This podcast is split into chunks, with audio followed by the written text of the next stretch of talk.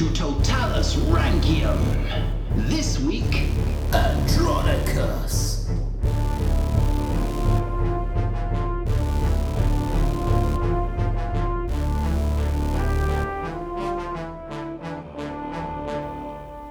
Hello, and welcome to Roman Emperor's Totalis Rankium. I am Jamie. And I'm Rob, ranking all of the emperors from Augustus to Constantine 11, and this is episode 150. That's a milestone, isn't it? It is, yeah. It is. And it's Andronicus, Jamie. It is. We should go for a drink afterwards to celebrate. Oh, we totally should. Let's do that. Right, okay. Well, let's make this one speedy then, shall we? Yeah. He lived, he died. Yeah. 10 points. Yeah. Good, right. See you in the pub. Half an hour? Yeah. Yeah, see ya. Nice. See you next time. Bye.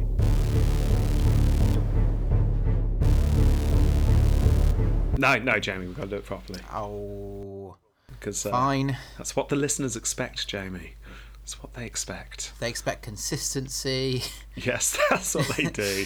Yeah. Rational decision making. Yeah. All sorts. Right, we're going to do something slightly different this week, though. Oh, okay. Yeah, We'll do it in mime.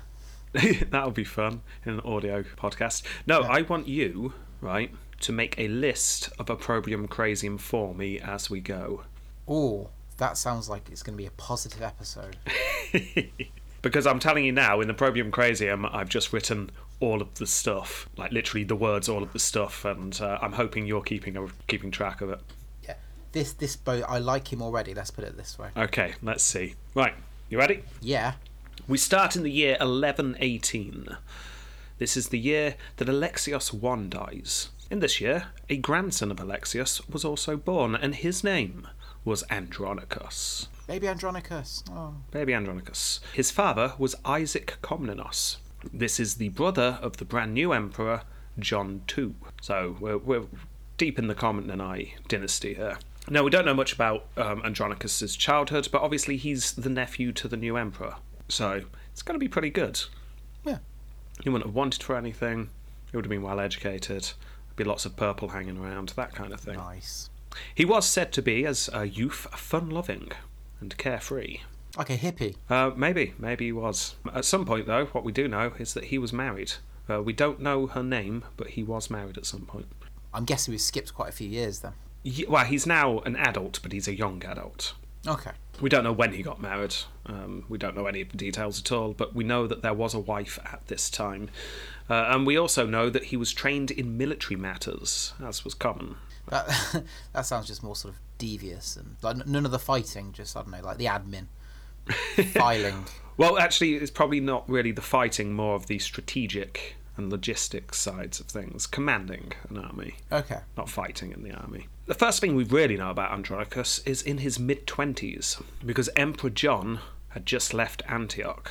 And Emperor John, if you remember, left Antioch telling Raymond of Antioch that he would be back next campaign season to do Raymond in. He was coming back for some good old-fashioned revenge, because Raymond and John fell out, if you remember. It was a while ago, I'll forgive you. But if you're just listening, binging through, then you should hopefully will remember this. They fell out. John wanted to take over Antioch. Raymond was kicking up a fuss. He forced Raymond to be on side with the emperor. But eventually Raymond went, no, not doing it anymore. So John said, fine, I'll be back for you. But then, John then died, embarrassingly, in a hunting accident. He got a scratch. Oh, yeah. And it went bad, it went wrong. I mean, things do back then, don't they? Yeah, exactly. So he died. But if you remember, on his deathbed, he announced that his youngest son, not his elder son, but his youngest, Manuel, would succeed him. Manuel sent his father's best friend, Axauch, back to Constantinople to arrest his brother. And then Manuel heads back towards the capital, a bit slower. What I didn't say at the time was that Andronicus was with him at this point. So Andronicus is going back with his cousin Manuel, who has just become the emperor. So he's officially written down now. He was here. Yeah, he was there. In the book, in the book it was written in, did they put like a box around his name as well, because he's about to be emperor? No, unfortunately they don't. They should have done. They should. Make it a lot easier. It would make things easier. That should just be a standard thing, shouldn't it? Yeah. Andronicus is there. He gets into some trouble on the way back to Constantinople, though, because he goes hunting. And hunting is dangerous back then. I mean, John's just died in a hunting accident. You would have thought they'd have learnt their lesson, wouldn't you? But no. No, let's go out and kill more things. What's the worst thing you think that could happen whilst hunting? You die. Apart from death. You get really injured. No, he didn't get injured. He was kidnapped. By a bear? By a bear, yes. A bear, wow. 2 stags and a whelk. That's impressive. Yeah. That's quite the crew. It is. Terrorised the region, they did for years. It was awful. But then the bear, the 2 stags and a whelk, sold Andronicus on to a group of Turks, Seljuk Turks that happened to be in the area. And the Turks realised having a member of the royal family, well, we'll get top dollar for this guy, we will, they said to each other.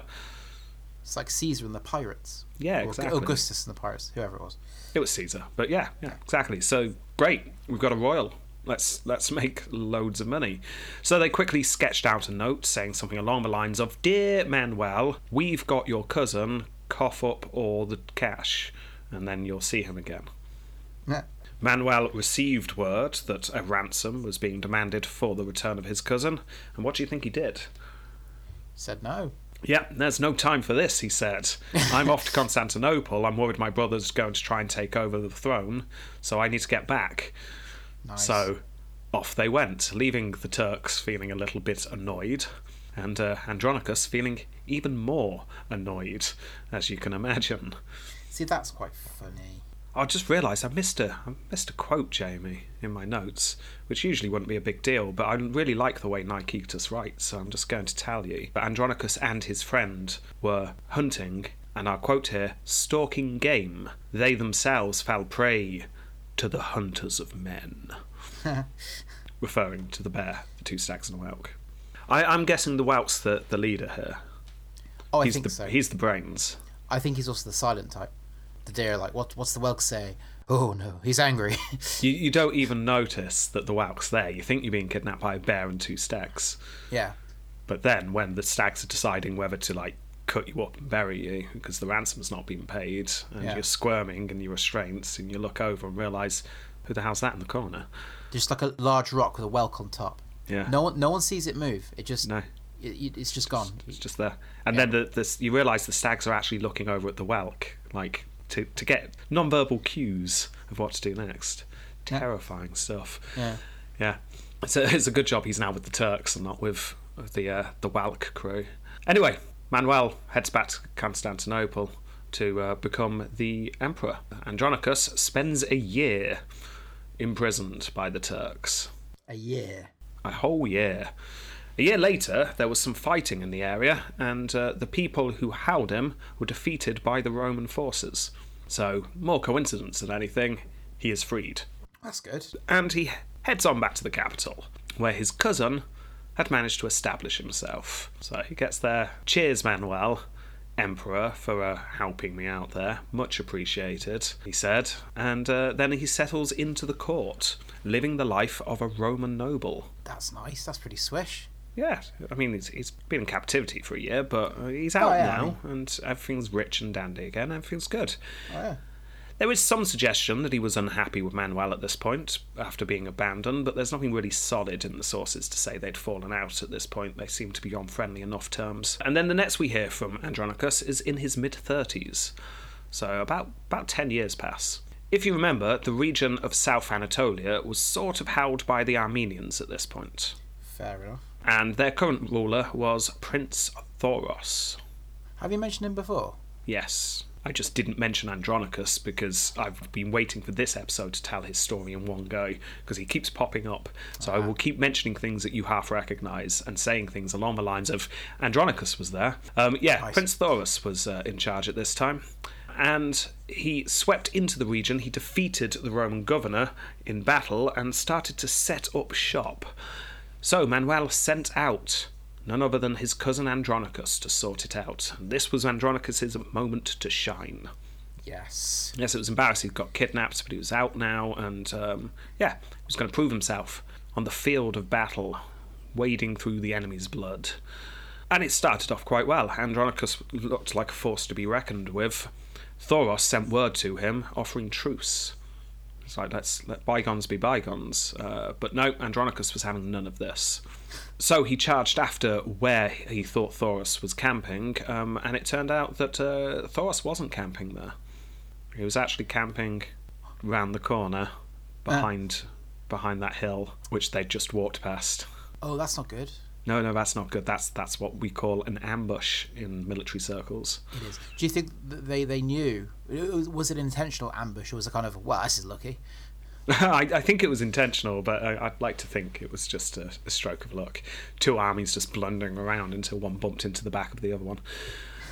Yeah, huge defeat. It really went badly. Andronicus returned to the capital with his tails between his legs. Tails? He had two, apparently. He'd achieved nothing apart from huge embarrassment. And if that's not bad enough, Andronicus then started to upset the Emperor Manuel in other ways. It's bad enough that he lost a battle, but he was about to do something to really annoy Manuel. What does he do? Well, Manuel had a niece. Oh. And this niece was called Eudocia. And it soon came out that Andronicus was really getting to know Eudocia quite well. Yeah. They were up all night doing Latin lessons, they were. They were. A lot of Roman tongue to learn. Yeah. I'm not sure why they're bothering to learn Latin. I mean, they speak Greek, but that's why they've got to learn it, obviously. They wouldn't be learning Greek, would they? That makes sense. Right. Yeah. Obviously, if it's Manuel's niece, then that also meant that Andronicus was cousins with Eudocia. So they are cousins getting to know each other. Yeah. Manuel made it very clear he was not happy about this. How dare you sleep with my niece? However, Andronicus pointed out, quite loudly and in front of other people, that he was just following the lead of his emperor. Of course, yeah. Because, at this time, Manuel was getting to know the sister of Eudocia. Okay. His own niece. Okay. Yeah. In fact, Andronicus said, subjects should always follow their master's example, and 2 pieces from the same factory normally prove equally acceptable. Way. Oh. Yeah, I mean, that's not really what you should be saying, but Andronicus said it.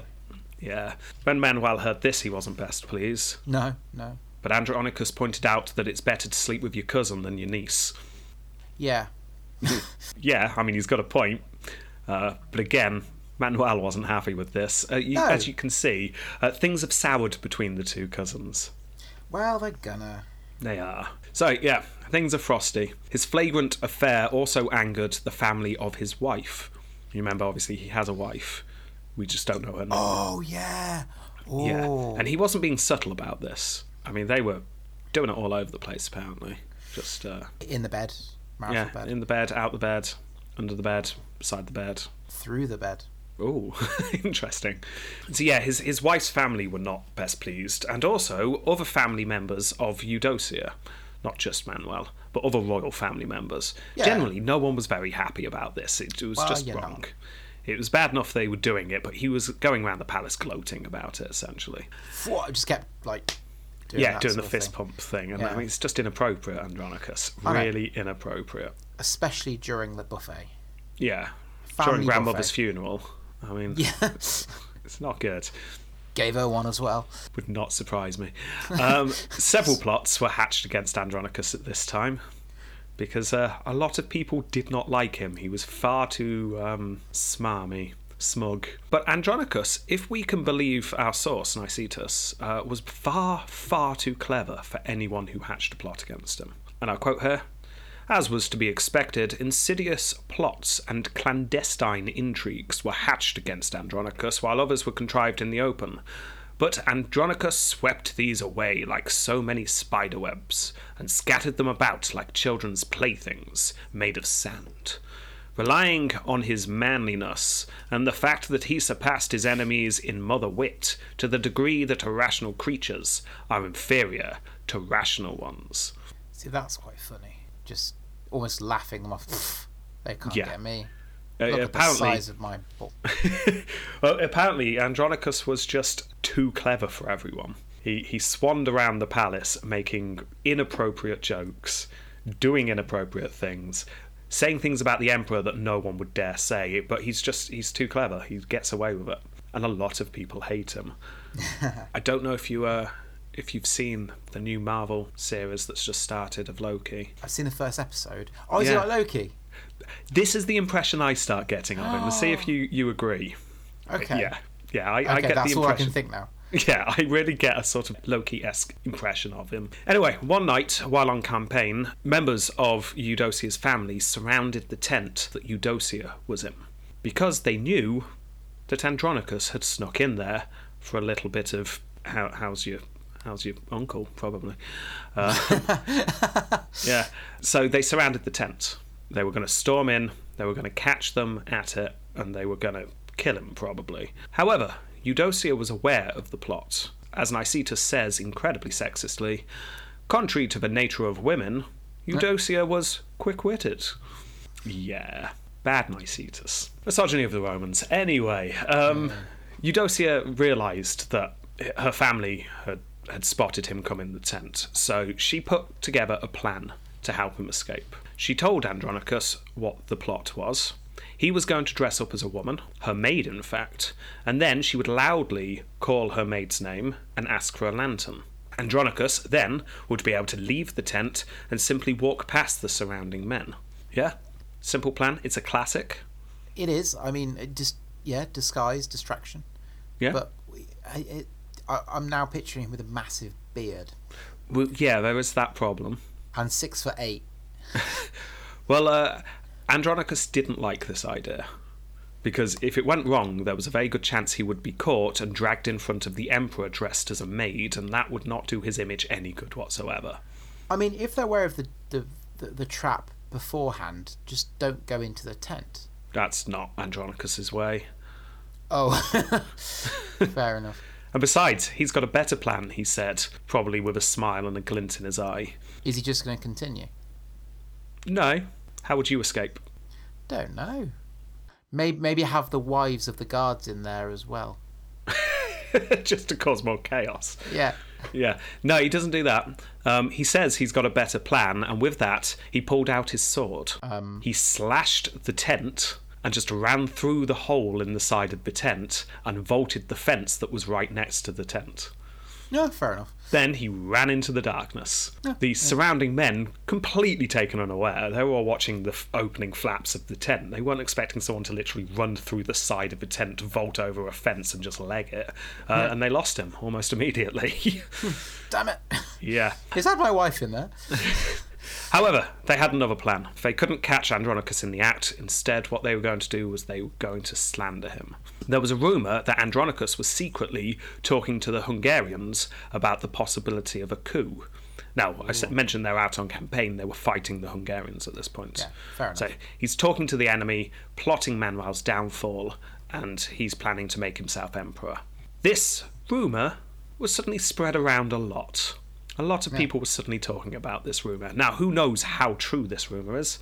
It could well be true. Maybe it was just made up by Eudocia's family.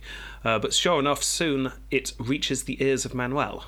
And Manuel was very quick to believe this rumour. Andronicus apparently was constantly outspoken, and I quote here, about the fact that he excelled most men in bodily strength. His perfect physique was worthy of the empire. Ooh. Said Andronicus a lot, apparently. Yeah. Did he speak about himself in the third person? Oh, maybe he did. Possibly.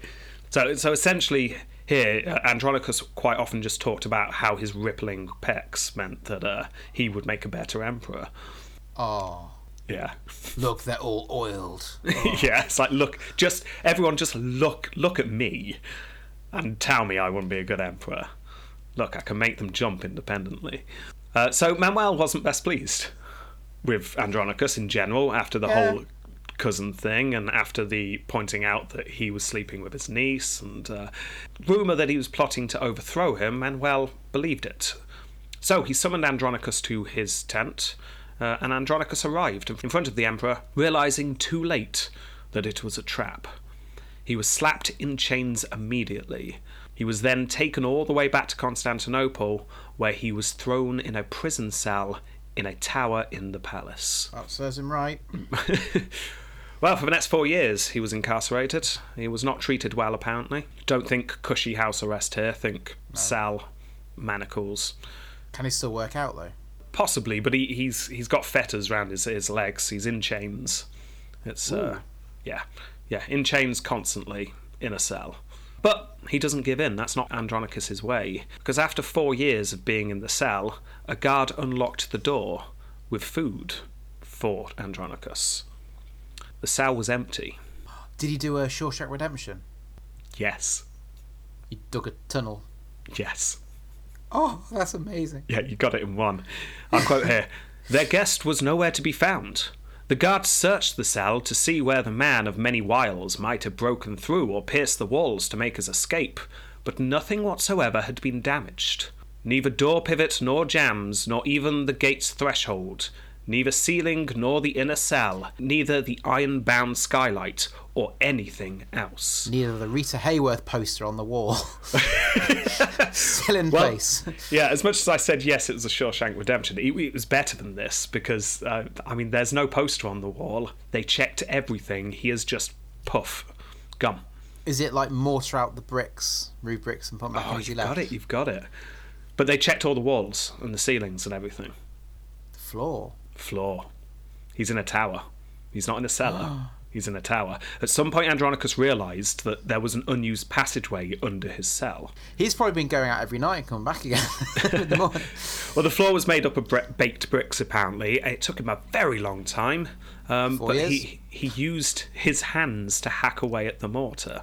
Well, you can. You can. If you use your fingernail, you can scratch mortar away. Eventually, he managed to prise one brick out, and then another, and then another, and every single morning he placed them back, hiding his escape attempt. That is amazing. At last, it was all ready. He squeezed through, and then replaced the bricks behind him, so it looked like he'd just vanished. Nice.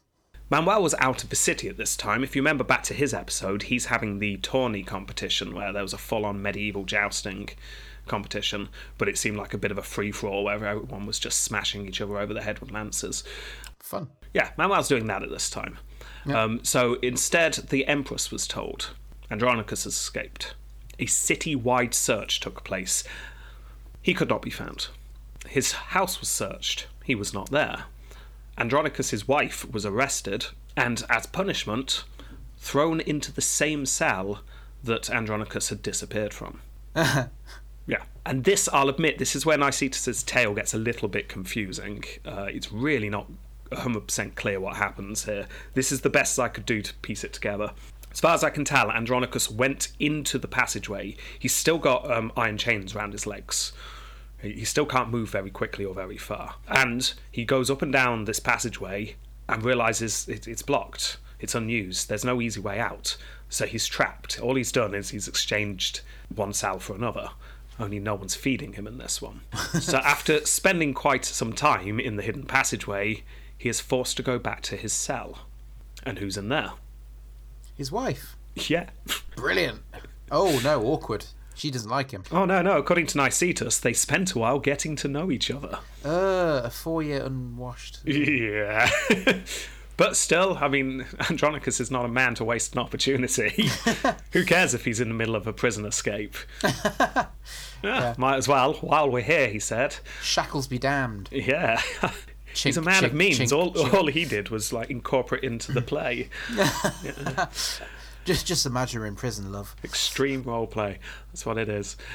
Yeah, so apparently, not only do they get to know each other, she is impregnated at this point. Ooh. Yeah, I'm not entirely sure how Nicetas knows that, but according to him, yeah.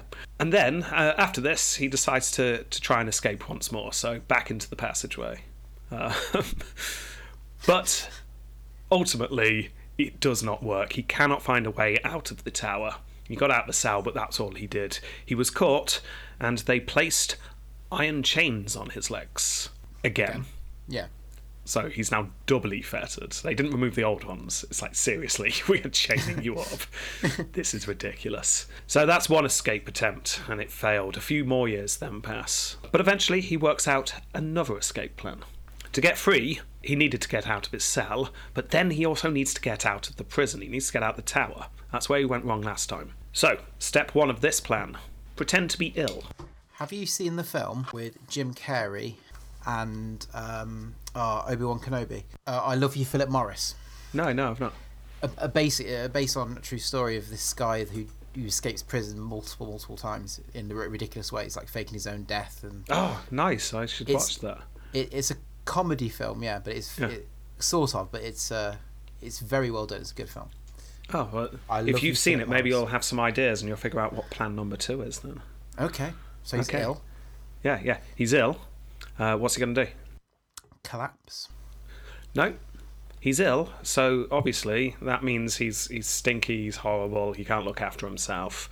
Yeah. That means the guards don't want to come too close and look after him.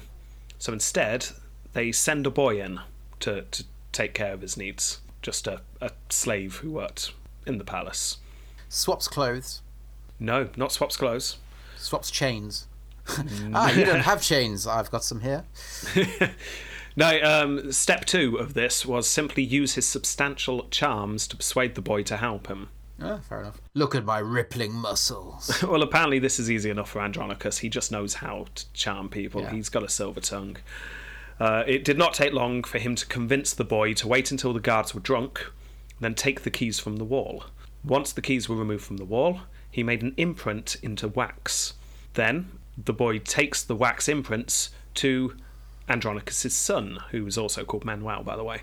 Yeah. Andronicus' son then gets the wax tablets and cuts some keys, so they've got their own set of keys. This way they've now got their own keys, but the guards don't realise anything's wrong. No. Then, over time, the boy starts smuggling in twine into Andronicus' cell by curling up little bits of it in the vase that the wine is kept in. So, slowly but surely, Andronicus is able to build a rope.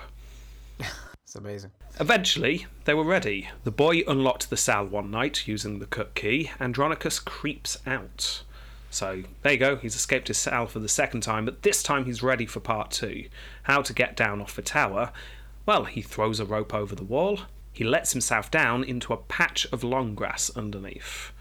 Like Hitman. Just like in Hitman, yes. He's got a nice sort of overgrown, weeded area at the base of the tower.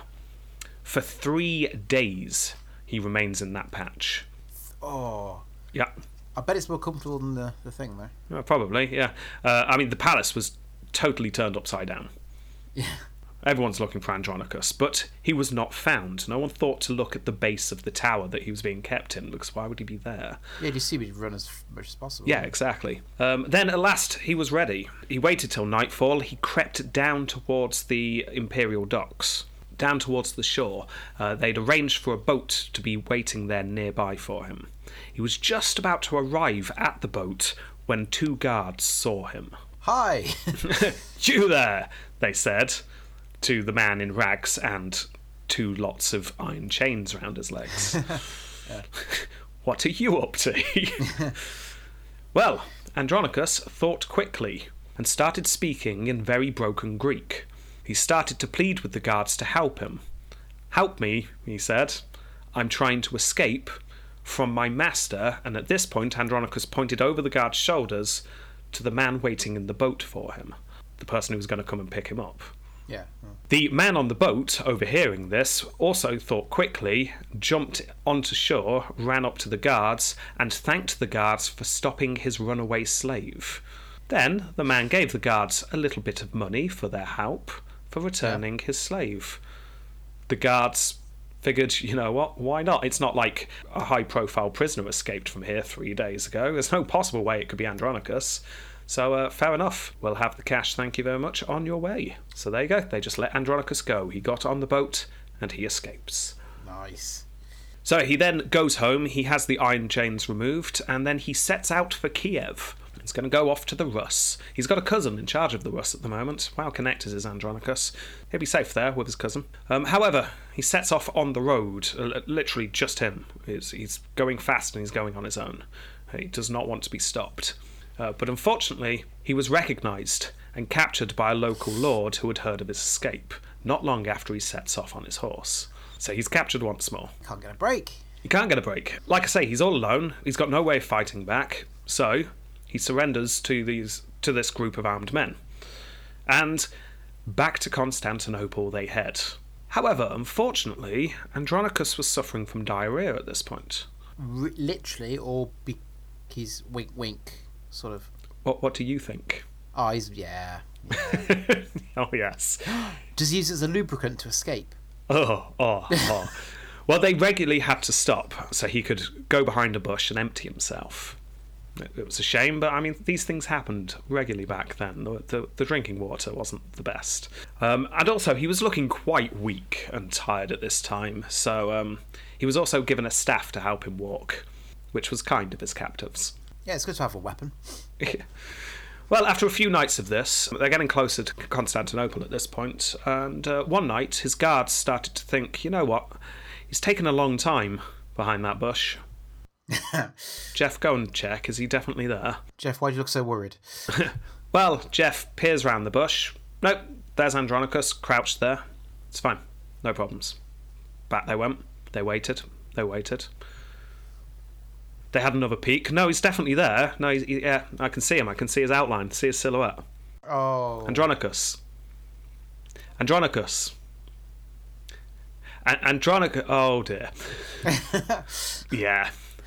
They walk all the way around the bush this time, and I'm guessing the guard who reached first did a very dramatic kicking of the shape, because it's at that point that the staff is revealed, because the staff has just been wrapped by a cloak and stuffed with various things like twigs and stuff to give it some bulk, and a hat had been placed on top of it. Nice. Yeah, Andronicus nowhere to be seen. But is he still chained up at this point? Oh, no, he wouldn't be, would he? No, he had them removed when he got back at home. Yeah. So there you go. He's gone. He's out of there. Eventually, he makes it to Kiev, and he stays in the court of his cousin for a while, for a couple of years. He seemed to have a good time. We don't get much details here, though. Manuel's not happy, though, as you can imagine. No. No. He saw Andronicus as a threat, obviously, because he was convinced that Andronicus had tried a coup. And Andronicus kept saying things like, "Look at my abs, I'm a better emperor." It's not what you want. No. But Manuel, as we have seen, is no dummy. He was a pretty good emperor, was Manuel, and he wasn't one to just go off the handle and do something stupid. And he realised that there was something to be said for the keep your friends close but your enemies closer. Anyone who opposed Manuel's rule would flock to Andronicus if he was an obvious place to go to. But if Andronicus was back in court and we were friendly again, he's less of an obvious standard-bearer. So, how about we make up, says Manuel. We've got to go and fight the Hungarians again. Why don't you round up some men in Russia and come on over and help us with the campaign? And we're called bygones. And that's what happens. Andronicus turns up with a troop of men. A couple of years pass of fighting, which I'm not going to go into too much detail, but fighting takes place, Andronicus is in charge of troops, and generally everything goes well. Andronicus was then able to return to Constantinople in the court of Manuel once more. Nice. Yeah. Imagine him walking in, the way he's going to walk in then. He'd be walking in like Conor McGregor. Should I know who that is? I don't know. He's an Irish MMA fighter person. I don't watch MMA. It's too real for me. And he's very, very arrogant. Yes. No, Andronicus definitely would be walking. You just know that he was winking at the maids as he walked past. Passing him on the behind. Yeah. You know that he was doing the punching at the arm a bit too hard for it just to be a friendly punch to the people he walked past. Yeah. Just enough to really annoy them, but not hard enough that you could actually say that he just hit me. No. Yeah. Emperor. So yeah, there you go, he's back in the court. Everything's nice and friendly with Manuel once more, for about a week. Yeah. Yeah, if you remember back to Manuel's episode, Manuel still didn't have a son at this time. So, he made the heir of the Hungarian throne his own heir. Remember when he suddenly did that and it seemed a bit shocking? Yeah. Yeah, I mean, this is Bella, and Manuel took a liking to this heir, and it unifies. Manuel was all about unification, building up the Roman Empire. Yeah, it was a sound political move, as long as you took the bigger picture, as long as you didn't care about such things such as borders and nations and empires. If you didn't care too much about who should be ruling and rather think who would be good at ruling, it was a good idea. Andronicus did not think it was a good idea. He was very loud in his outrage. "What madness is this of the emperor, to deem every Roman male unworthy of his daughter's bed, to choose before all others this foreigner, an interloper, to be emperor of the Romans, and to sit above all as master?" What an idiot. Andronicus not happy at all. So things yet again become very frosty between Andronicus and Manuel. So Andronicus was packed up and sent to Cilicia again, the place he was ruling before when he was fighting Thoros, and lost. And once he arrived, he was soon fighting Thoros once more. Maybe. I'll admit the timeline is very confused here. It depends where you're reading stuff, what happens in what order, and I'm not convinced this happens twice. No. Maybe he does go to Cilicia twice and fights Thoros twice, but maybe this only happens once. But if it happens twice, it happens again here.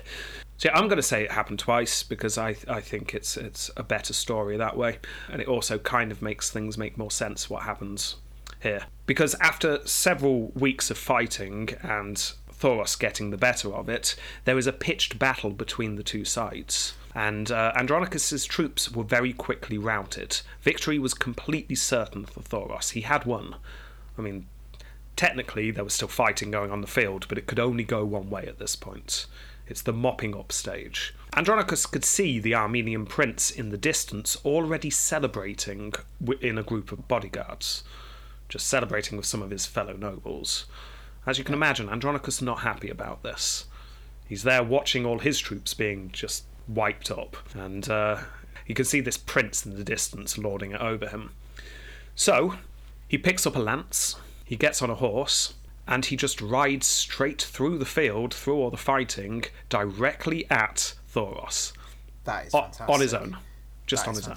That's brilliant. Yeah. So unexpected was this, because why on earth would anyone do this? No one was ready for it. Nope. He managed to get right up to the bodyguards, ride right past them, and threw the lance at Thoros, where it struck him in the chest. So that's the way to do battle, just do that every time. It was all so quick, he was then able to spin round on his horse and get out of there before anyone realised what was going on.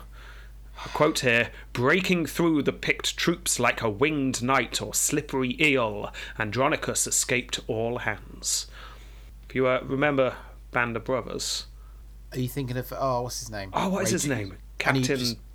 The cool Spears. One. Spears, and he just runs through all the... Runs all the way through to connect another unit, and then runs all the way back. Yeah, it's very much like that. Thoros actually was okay. The lance struck him in the chest, but the chain mail stopped it from actually impaling him.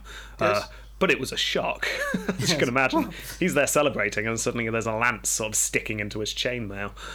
Anyway, meanwhile, Andronicus gets back to the safety of his own camp and looked at his life. This isn't good. I mean, this is embarrassing. Okay, I've just done a really cool thing, but I lost the battle. I've lost this war, and this could well be the second time I've done this in my life. So he decides not to go back to the capital. He's had enough of it. Instead, he decides to make a new life for himself. Oh. He just abandons the Roman camp. He just leaves. He's still in charge, but he just leaves. And he heads to Antioch. Screw you guys. I'm out of here. Once he gets to Antioch, what do you think he does? Find some women? Yes. Fair enough. Yes. Yeah, if you remember, Antioch at this time is a puppet state for the Roman Empire. Manuel's still in charge, but technically not. It's still a crusader state, but Manuel's running it. So Andronicus has run, but he's not gone far. It's not like he's abandoned the empire. He's just gone to a distant city. It was essentially being run by the Patriarch of Antioch at this time. But the ruling family were still the Norman family that Raymond and Reynold had been part of, who we've talked about before. Right. More importantly, if you remember Manuel's episode, he marries the daughter of this family to unify Antioch with Constantinople better. Right. So the new empress... Manuel's wife is a member of the ruling family of Antioch. Right. So close are these ties, in fact, that the new empress's sister, Philippa, was still in Antioch. Oh. Does he do it just to wind people up? I mean, the way you can read the sources, it is almost as if he wanders into Antioch, saunters up to the palace, announces who he is, and then just grabs Philippa, and they just start tonguing. I mean, you get the impression it was quick. It's almost Captain Flashheart. Yes, yes, it really is. Down, boy, down! You just know there's no way he waited for someone to announce him. He kicked the doors open. Yeah. Andronicus is here! Let's get this party started. Just flagons of wine. So Andronicus then spends a while just doing what he did best. He was getting to know the sister-in-law of Manuel. Yeah. And generally living the high life in the court of Antioch. Fair enough. Yeah. Well... Meanwhile, Manuel hears about this and is furious. He's meant to be leading my troops fighting Thoros. What do you mean he just abandoned them after losing a battle? And he's doing what with my sister-in-law? Yeah. He's putting his what in her hoo-ha? Yeah. So, Manuel sets a plan in motion, because he happened to have a friend called Constantine. Constantine was said to be really quite good-looking and brave. Right. Probably equally ripply as Andronicus was. So he was sent to deal with the Armenia situation. Go and carry on the fighting with Thoros. But actually, Constantine, I've got an extra job for you. Because when you go down there, just keep going a bit further until you reach Antioch. And when you're there, seduce and marry Philippa for me. Take her away from Andronicus. I want him to feel embarrassed. So... Constantine, the dashing, just amazing looking, he's got that sparkle in the tooth. Yeah. He swans into Antioch. He puts on a good display, and Philippa, what do you think? No. Laughs at him. You're no man. And then openly mocked Manuel for thinking that she would betray her darling Andronicus. Oh dear. Yeah. Which obviously Andronicus loved. Yeah. Yeah. Do you think he's in the room at the time? He's just lounging on the back, flagging in one hand, Philippa in the other. Probably. Andronicus, by the way, is he's in his late 40s by this point. Wow. But apparently he was still a sight to behold. Yeah. Philippa, much, much younger. Anyway, so that fails. But...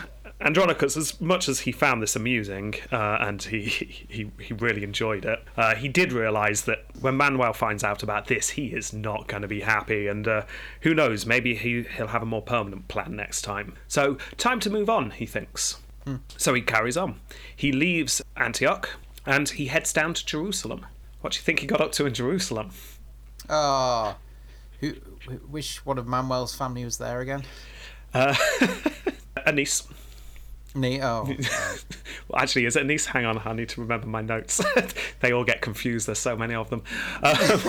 Let's go through. He was welcomed to the court, obviously, and he immediately continues in his ways because he found a young lady called Theodora. Now, if you remember, Manuel was the youngest son. When he became emperor before his elder brother. Yeah. That elder brother was called Isaac. Isaac had a daughter called Theodora, so yes, I remember correctly, it is Nice. Yeah.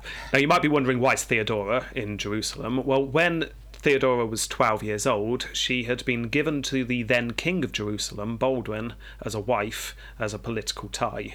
The political marriage did the trick, because it tied Jerusalem and Constantinople together, but then Baldwin died a few years later, leaving 17-year-old Theodora a widow. She's now in her early 20s. And there she is in her early 20s when this dashing man in his late 40s comes swanning in, kicks the door open, shouts out the word Andronicus. Grabs a flagon of wine. Yeah. Sits down in any chair that's nearby. What's that? Oh, the throne. Yeah, just sits down in the throne, puts his feet up on the table. So, who's king at the moment, he declares, and then grabs the nearest woman. It happens to be Theodora. Tongues. Yeah, he turned on the charm. Soon enough, Theodora and Andronicus were getting to know each other very well. And once more, Manuel hears news of this. Do you remember back in Manuel's episode when I said I keep wanting to tell you what Andronicus is doing to annoy Manuel at the time? But I realise I've got to separate the stories. This is why, because all through Manuel's reign, he had to stop every now and again to go, I'm sorry, Andronicus is doing what? To who? He really does have a type, doesn't he, as Andronicus? You've got to feel that this is done on purpose. It must be. Yeah. So, yeah, Manuel receives news. Good news. We found out where Andronicus is. Bad news, it's your niece this time. Manuel had had enough. It was time that this just stopped. So he ordered Andronicus's capture and for his eyes to be removed. Ooh. He's going to be blinded. However, when the order reached the palace in Jerusalem, it just so happened that the letter was intercepted by Theodora. Handy. We don't get more detail than that. I'm guessing by that it means whoever was dealing with the post that day was loyal to Theodora, so then took it to Theodora. Yeah. So she read the contents and went directly to her lover. The two decide to run away together. Aww. And they do. They run off. Things get a bit vague at this point. I'll quote Nicetas here. Andronicus roamed far and wide from province to province, the guests of rulers and princes who held him in esteem and thought of him worthy of their greatest benevolence. Manuel tried repeatedly to ensnare Andronicus and take him captive, but he was attempting the impossible, for the ever-roving and stout-hearted Andronicus could ward off attackers against him as though they were children's blows, and, leaping nimbly over the many traps set to ensnare him, he remained at liberty. There we go. Yeah. He spent some time in Baghdad at one point with the caliph over there. He's with the Turks for a while. He's all over the place. He's just living his best life with his mistress, who's ran away with him half his age, just having a good time. He ends up in Trebizond, which is the top of modern-day Turkey, coast of the Black Sea. He lives there with Theodora and their children that they've had together by this point. And for several years, they lived there very happily, it would appear, until one day the governor of the region caught wind of exactly where he was and was able to kidnap Theodora and the children. Oh no! Yeah, Andronicus gets away, but Theodora and the children are kidnapped and sent to Constantinople. Andronicus, apparently, to his credit, was very distraught. Didn't shrug and say you win some, you lose some, and then go and find, I don't know, Manuel's auntie or something. No. He wants to get his wife and children back. Oh. Yeah. He's softened in his old age. Yeah. So he wrote to Manuel immediately, I will give myself up. Give me safe passage to come and see you, but I surrender. As long as you promise to me that you will do nothing awful to me before I see you. Manuel agreed. So one day Andronicus just turns up in Constantinople. He is led into the room where Manuel is, and once in front of the emperor, what do you think he does? Shouts out his name? No. Well, sort of, he probably did. No, suddenly Andronicus rips open his shirt. Right. Yeah. Revealing a long chain around his neck. He then stretched himself on the floor, held up the chains, and cried that he deserved whatever Manuel ordered. He deserves it all. Wow. Puts on a big show. You have captured me. In fact, I am already chained up. Do what you will. I am not worthy. It just really goes full on, like quite ridiculously so. Manuel obviously is taken aback by this performance. It's not what he was expecting. So he ordered Andronicus to get up. Like, just get up, stop wailing, get up. Andronicus replied that he would only rise if Manuel's attendants dragged him by the chains and dashed him against the throne. It was what he deserved. Manuel relented and ordered a trusted general, a man named Isaac Angelos, by the way. Might want to put a box around his name. Okay. Isaac of the Angels. He ordered Isaac Angelos to do so. So Isaac grabs Andronicus, drags him across the room, throws him bodily against the throne. All very painful. But it's a big, big performance. Manuel is the emperor. Andronicus is low. And partly because of this performance, and partly because Manuel, as we saw, was no crazy tyrant, he forgave his cousin. Oh, fair enough. It would appear they then had a more private conversation that went along the lines of, "Fine, I forgive you, but get out of the capital. Take your wife and children with you. I'm not going to do anything, but just get away. I don't want you here." I'll quote Nicetas here. "Both men recognised that should they remain together in the same place, they would suffer the same mishaps as before, for they could not wholly suppress envy. They realised that this town ain't big enough for the both of them. It's best if they stay apart." But Andronicus got what he wanted. He walked into the capital with no leverage whatsoever and surrendered. And days later, he walked out the capital with his wife and children. He just managed to talk his way out of it. He was there for not long when news came through. Manuel was dead, as we saw. Oh, yeah. Oh yeah. Yeah. That's fast. Yeah. So it was quite sudden. I was just typing up the last sentence. Talked his way out of situations. Yeah, no. Manuel, the emperor's gone. He's dead. His son Alexios was in charge, but obviously he was a child, so it was his mother running things. And then the events of last episode play out, which I'm not going to go over again in much detail, obviously, because we've just covered all that. But just remember how one member of the royal family managed to get in with Alexios II's mother. His name was also Alexios, so we called him Alex. Alex, yeah. Then Manuel's daughter from his first marriage rebelled against Alex and hid in the Hagia Sophia. Alex managed to put down this rebellion but was severely weakened by it. Now, what I didn't go into last episode was what Andronicus was up to, because he was in Trebizond at this point, but he realised this was his chance. With the rest of the Komnenos family just skirmishing in the capital, he could sweep in, sort it all out, and he would be the saviour. Now, it helped that there had developed a tension in the city in recent decades, which I've talked about briefly before, but not really covered in detail. Manuel really liked the West, if you remember. He got on with the Holy Roman Empire, he got on with Rome and the Pope. There was even discussions of a reunified empire, if you remember. Yes, yeah, I'm saying that. Now, due to this, his court now had many Westerners in it, or Latins as they were known. On top of this, as we have also mentioned, the Latin merchants in and around the city were making a huge amount of money at this time and were generally lording it over the others. A wealthy economic class of Latins had been created of approximately at this time 50,000 people. That's a lot. It's a lot. Yeah, it's a substantial group of people who tend to seem a bit more well-off than us Constantinoplians. So yeah, there was a lot of resentment bubbling in the city of the Westerners coming over here, taking our jobs. Yeah, exactly. Yeah. Taking our merchant jobs. Now, Alexios' mother was very much a part of this. Remember, she came from the West herself, so she was seen as a Westerner as well, and a Latin.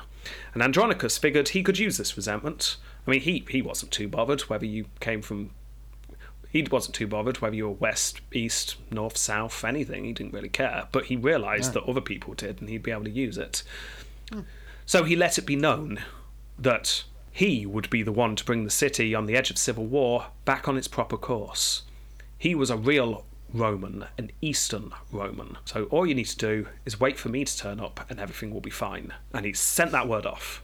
And then he starts heading off to the capital. As he went, the rumour of his arrival flew before him. Many talked of a prophecy that Andronicus would one day be emperor, and the angels themselves would help him do it. The rumour, if it wasn't really being talked about much, certainly was after what happened next. Because if you remember, last episode, I said Alex sent one of his generals out to stop Andronicus. Well, that general was none other than Andronicus Angelos, the father of the Isaac Angelos that I just mentioned. The Angelos family are coming up in the world at this time, as you may have noticed. So Andronicus Angelos, once he met our Andronicus, just defected. Went, you know what, I think you'd be better than the Western woman in charge at the moment, and Alex, who I don't like. So, I'm on your side. Andronicus loudly claimed that this was the prophecy coming true. This was the angels coming over to his side. Yeah, of course. And sure enough, everything seemed inevitable. The admiral in charge of the Bosphorus defected, so that's it. They can now cross over whenever they want. Fair enough. Yeah, and the path was very much open. Within the city, Alex saw his support fade away very quickly. He realised his support was fading away quickly when the guards who were guarding him turned around and arrested him. Well, yeah, that... Yeah. As we've seen, he was put on a donkey, ridden down to the docks, put on a ship, and then sent over to Andronicus, who ordered his eyes to be removed. Yeah. And by this point, Andronicus' support was at a high. He had whipped up his support, like I say, making it clear that he would have none of these foreign merchants living the high life on the expense of the Romans anymore. So the first thing he did, even before getting to the capital, was position troops to move against all of the Latins in the city. Right. Yeah. Celebrations from the public, because they realised that Andronicus was essentially here and he was going to be in charge, so they were celebrating. But soon those celebrations turned. They were celebrating the idea of Andronicus being the emperor. But more, they were celebrating the idea of Andronicus doing something about the merchant class. But why wait until he's in the city? Oh. There's a lot of us here celebrating. Why not go and show Johnny Merchant exactly what we think of them? See, this is why you shouldn't drink during protests. Yes. This is why you shouldn't use people's prejudice to whip up a frenzy, because it very quickly gets out of hand. Violence erupts in the city. It was bad. It becomes known as the Massacre of the Latins. I mean, anything with the word massacre in it's not going to be a positive event. This is seriously bad. I'll quote here. They, being the Latins, attempted to save themselves the best they could, leaving behind their homes filled with riches and treasures of all kinds, such as are sought by men bent on plunder. Nor did they dare remain where they were, or to attack the Romans, submit to and endure their onslaught. Some took their chances by scattering through the city, others sought asylum in the homes of nobility, while others yet boarded ships, manned by their fellow countrymen and escaped being cut down by the sword. But those apprehended were condemned to death, and all lost their properties and possessions. Yeah. So, yeah. Overnight, tens of thousands of people were murdered. Blood ran in the streets. The quarter of the city which the Latins were living in, the Latin quarter you could say, was just burnt to the ground. Everything destroyed. Nasty, nasty time. Now don't forget, obviously not all, but many of these families were powerful families. They were rich. Yeah. This meant that they have strong ties to powerful families back west. Still, I'm sure that won't come back to bite anyone. I'm sure that'll be fine. Oh. Andronicus is in the capital now. Hooray. Oh, he's not emperor. He was just coming to save the city. He's not emperor. Alexios II is the emperor, obviously. Yeah. Of course. Just making sure on the sign. Little Alexios is safe.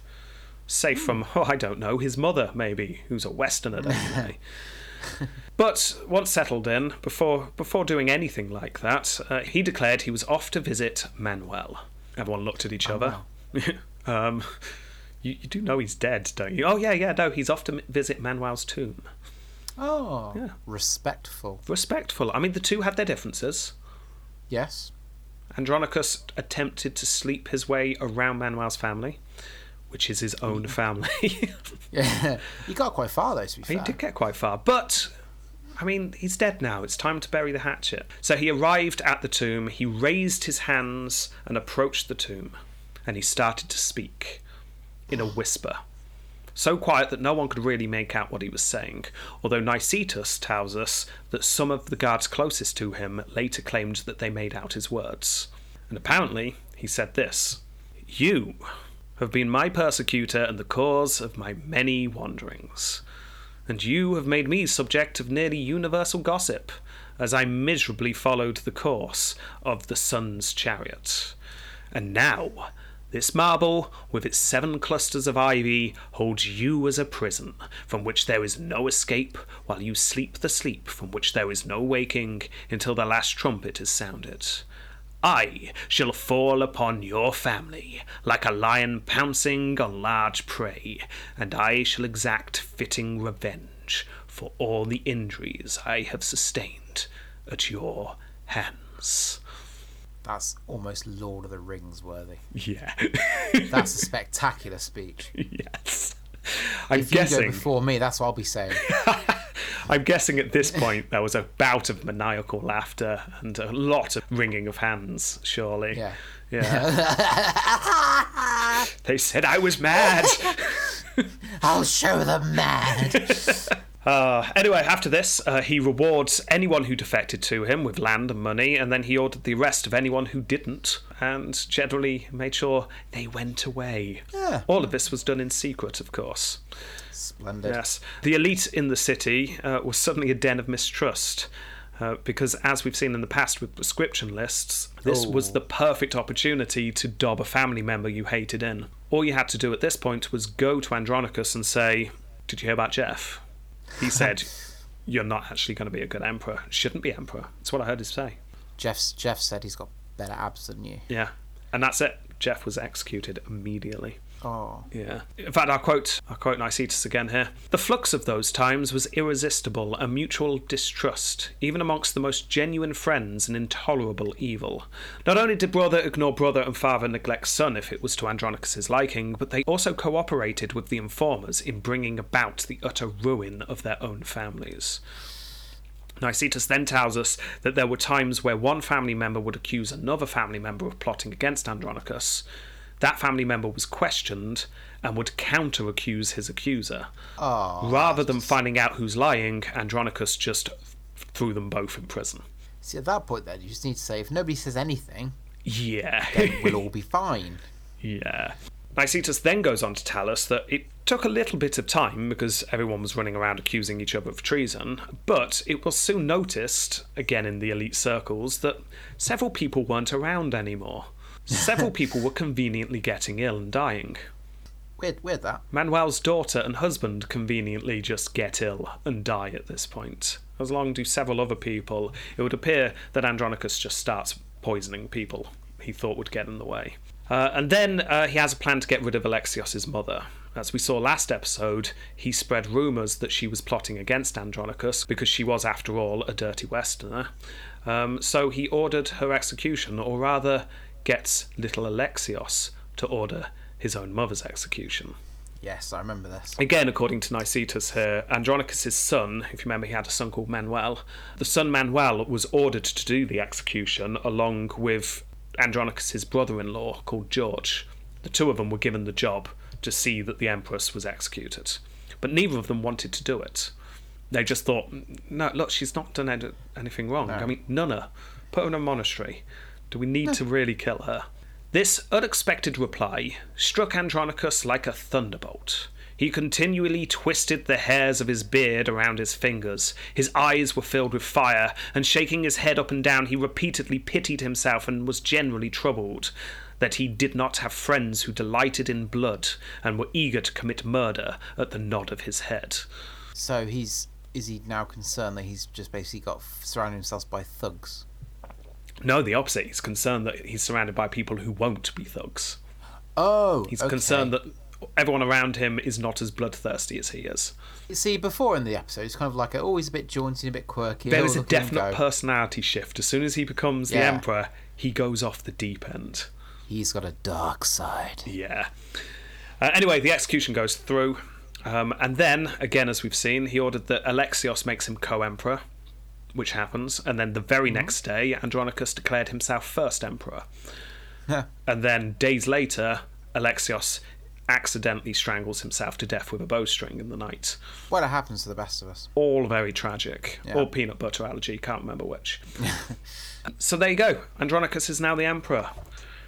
Quite the build up to him becoming the emperor. How do you think he's going to do? I think, I don't know, maybe he'll rein it in a little bit. Right. His first move was to get some legitimacy. The best way to get legitimacy is to marry better into the royal family. But he's already married. Sort of. I couldn't find out whether he actually married Theodora or whether they just kind of acted as man and wife. But either way, she's gone now. All right. Because she was Manuel's thingy, so that'd have been a niece. But there's a better connection he can make. Theodora is either cast to the side or she dies. We don't hear from her again. We don't know what happens. And there's someone else he can marry. Because if you remember, Alexios was married. Alexios the kid was married to the 11-year-old daughter of Louis. No. King Louis of France. No. Yeah.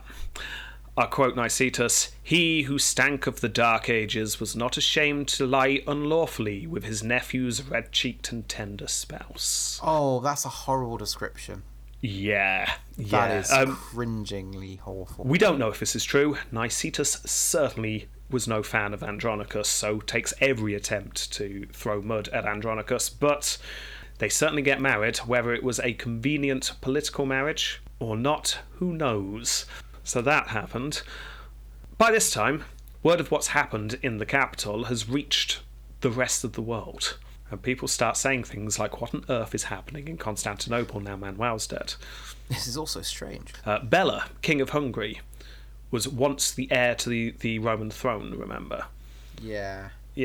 The reason why he's not the heir of the Roman throne anymore, if you remember, Manuel finally does have a son, and Bela's told, you're no longer the heir, but you can go back to be king of Hungary, and he does, quite happily. Manuel and Bela get on quite well. Good. So much so that when Bela hears that Manuel has died and Andronicus is doing awful things, he realises that this is his chance to, A, avenge his friend Manuel, and B, get something for himself. Yeah. So he invades. He invades the Dalmatian coast. Now, if you remember, this region has been debatably Roman for quite some time. It's definitely a two-colour situation on the map. Spotty, you could argue. Yes. Manuel had managed to make it fully Roman once more. We gave him points for it and everything. But no, it's now lost again. It's utterly sacked and ruined. Meanwhile, a family member in Cyprus called Isaac Komnenos, declares independence. Oh. Yeah. Well, no. We're not allowed to do that. Well, Andronicus is busy at this time because Nicaea revolts as well. Ooh, things are going a bit haywire. Yeah, well, that's the biggest problem. I mean, who cares about Cyprus? But we need to sort Nicaea out. That's close, and that's a big city. So Andronicus heads out to meet the revolt. A bit of fighting takes place that I'm not going to go over for time reasons, but eventually they end up outside the city. It's very well defended. It's locked up tight, and it shows no sign of weakness. Andronicus rides forth and attempts to use some of his silver tongue to convince them to surrender. However, in a scene I can only assume is very reminiscent of Monty Python, he was openly mocked from the men on top of the walls, which made Andronicus unhappy, shall we say. This won't do. The city is now a beacon for all those who oppose Andronicus, one of whom, by the way, incidentally, is none other than Isaac Angelos. You still got your eye on him. Yeah. Still got a box around his name. So just know he's in this city as well.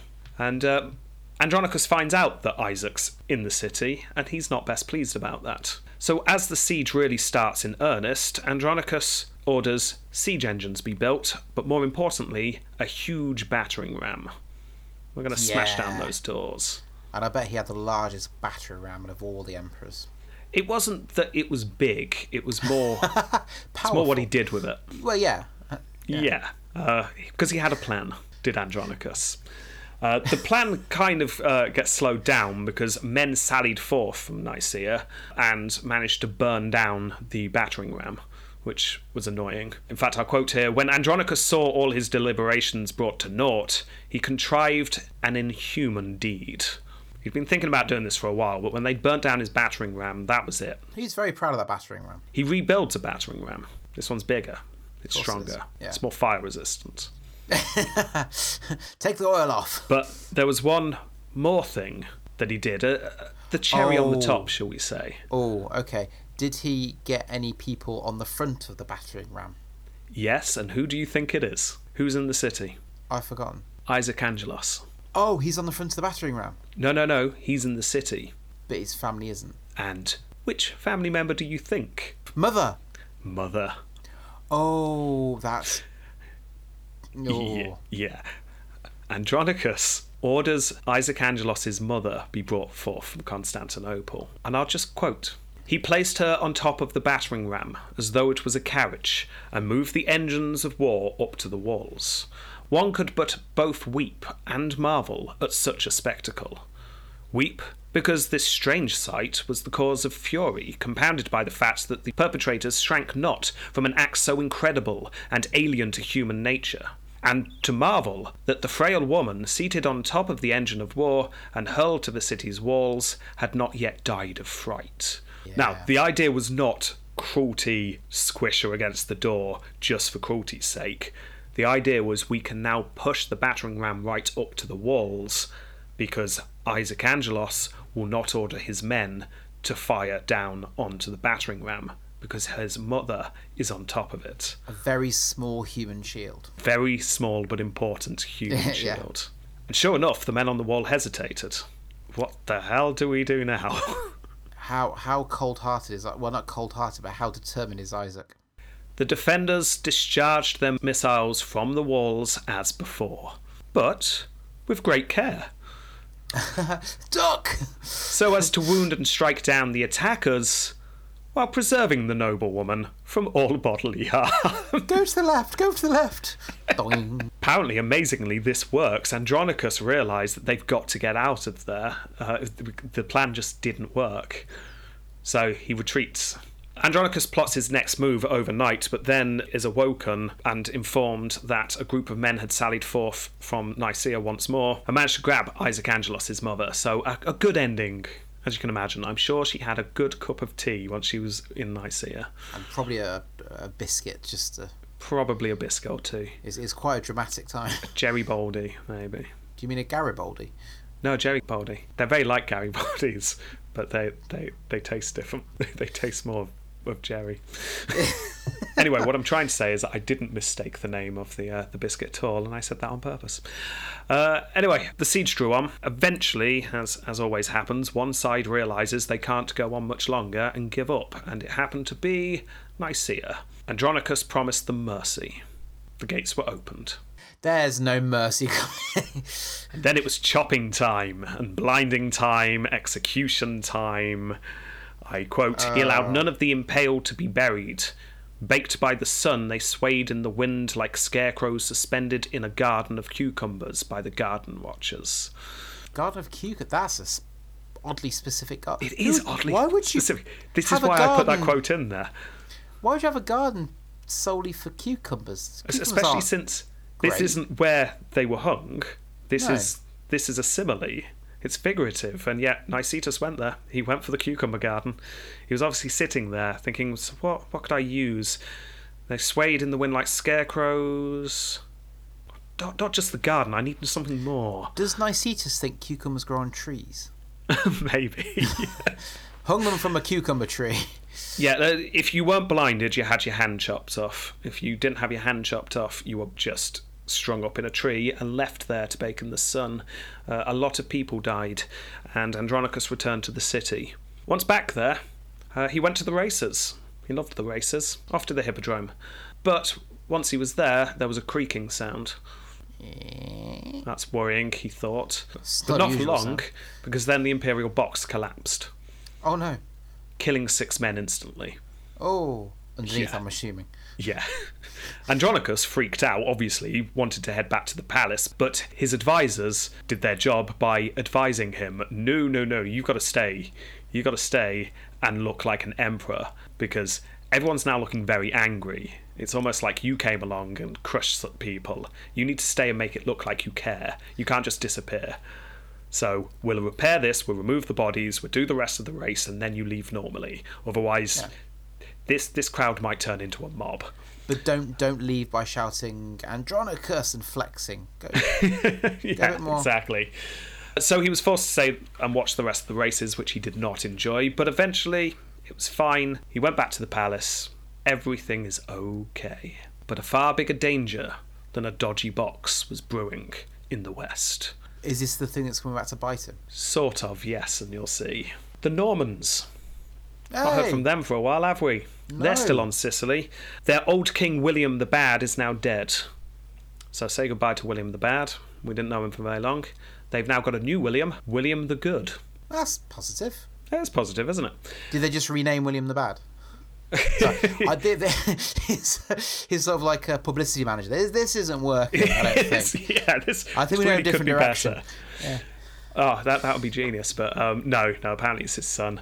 Anyway, William the Good had heard about the mess the empire was in, and he was determined to take advantage of this. So he amassed an army. This army had been being put together for years. It was huge, and it had been created with one purpose and one purpose only: the complete takeover of the Roman Empire. This is not, let's raid. This is not, let's take some land. This is, we are going into Constantinople, the Normans will now run the Roman Empire. 80,000 men. Ooh, I can't even count that high. It's a lot. It's a lot of men. The ships took off. They'd locked down the entire island of Sicily for weeks beforehand, so news of the launch didn't escape. So if you were on holiday, tough, you were just in Sicily. And yeah, it was just pretty much by surprise. Suddenly 80,000 men land on the Dalmatian coast. So was there not much sort of any hints? Not really. William the Good did a really good job. That's why it was called the Good. Of just locking down Sicily and making sure no one would know about it. That's right, guys. We're not going to publish this in the newspaper. No. We'll keep it low key. Jeff, please leave the room. In fact, someone shoot Jeff, please. Western Jeff, bad Jeff. Yeah. Yeah, so landed in Epirus, not the Dalmatian coast, so the left of Greece is where it lands. They cross Greece and they get to Thessalonica. Thessalonica at this time is essentially the second city of the empire. And it was utterly ripped apart. Really? Ooh. Yeah, they didn't stand a chance. Nicetas goes on for several pages just how awful this was. This was a sacking and a half. Really quite awful stuff. Meanwhile, Andronicus is back in the capital, hanging a pair of brothers for plotting to put the illegitimate son of Manuel on the throne. Focusing on the important matters, then. Yeah, yeah. This illegitimate son was thrown into the cells and blinded. So that's nice. There was a slight problem with this. This son of Manuel, he's just blinded in the cells, had got married to someone recently. Who was it again? Asked Andronicus. Yeah. Oh, my daughter. Oh, right. So he was my son-in-law, was he? Mm. Ah, well. Oh, well, never mind. What do you mean Irene's crying? What's she crying about? Andronicus gets very upset with his own daughter for getting upset with him for blinding her husband. Yeah. He grew very angry at her and told her that love for him should be far greater than any love for her husband. Things aren't going well. No, I feel things start to unravel a little bit. Yeah. But he wasn't completely ignoring the invasion. Word had obviously got back to the capital by this point. He ordered the walls be repaired, because it would appear at some point they are going to reach the capital. But we do have the walls. These walls are damn good. No one's ever got past them before, apart from the times they got past them. But no one's got through with force before, so... No, it's been more of a scrap, bit of a knockdown, quick repair... Yeah. As long as we make sure Keith's been well paid, so he doesn't betray us, it will be fine. So the walls are repaired, but that's about it. Instead of worrying about putting the army together, he's just getting increasingly paranoid by this point. And soon it was a very rare day that he'd not ordered a man's execution due to treason reasons. But the danger of this massive army heading their way could not be ignored for long. So eventually troops start to be assembled and were sent out to meet the threat. But you really get the impression Andronicus has got his mind on other things. Namely, his own future. Someone's out to get him. Oh, no, not the Normans and the 80,000 men with swords heading this way. No. I'm focused on the important things. Yes, exactly. So he turned to a fortune teller. Oh, no. Who could read the future in water, apparently. No, they can't. No. I'm soon going to be less thirsty. He didn't go himself, obviously. That wouldn't do. He's the emperor. He's hardly going to go off to some grubby fortune teller. So instead he sent a trusted friend. Go and ask who's going to rule after me, said Andronicus. I'll quote here, the evil demon replied, or rather dimly indicated, a certain Isaacos. But the full name wasn't given. Isaac will succeed you. Oh. Andronicus smiles. Isaac? This is clearly nonsense. I don't know anyone called Isaac. I don't know anyone. Well, I do. There's obviously Isaac Komnenos. Yeah. He's the family member who declared independence on Cyprus, which I just kind of forgot about. Because who cares about Cyprus? He's far too weak to do anything. He can't do anything. He's in Cyprus. No, it's fine. Talking nonsense. It was at this point one of his advisors pointed out, you do know another Isaac, sire.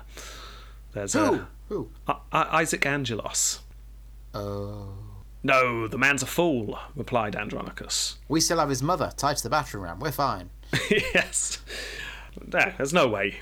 He's just not powerful enough. Just to be sure, says his friend. Should we arrest him? You know?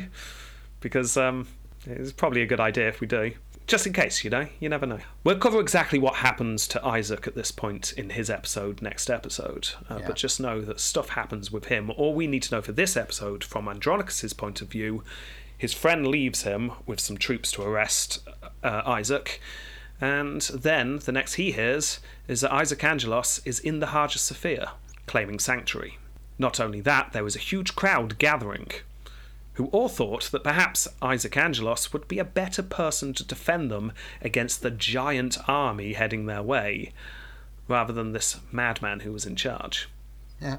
Andronicus announced, well, I'm not having any of this, I'm going to head down there. His advisors go, no, seriously, sir, don't do this. Don't do that. But Andronicus would hear nothing of it. He heads off to the Hagia Sophia, up until the point he was about to leave the palace, and then he sees the mob. Oh. Ooh.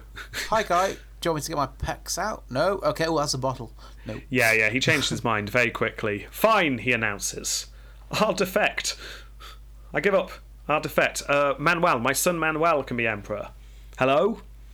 Is anyone listening right now? No, he's too late.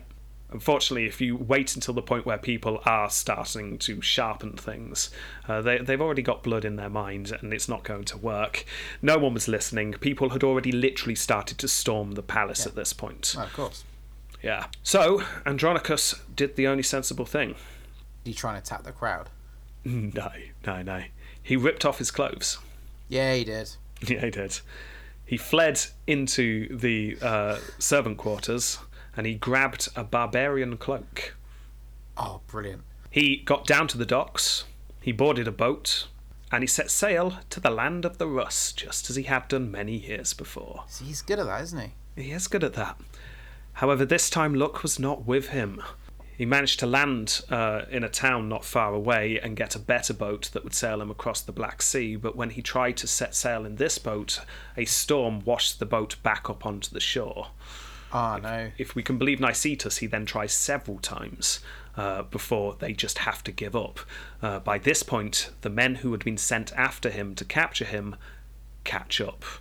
He is arrested, he is tied up, and thrown into a boat, which heads back to Constantinople. But they did not gag him. Oh, silver tongue. And he starts to talk. Yeah, he does. But either he's got rusty in his old age... or let me go. The soldiers had been paid enough, it doesn't matter. Or he's talking to Jeff.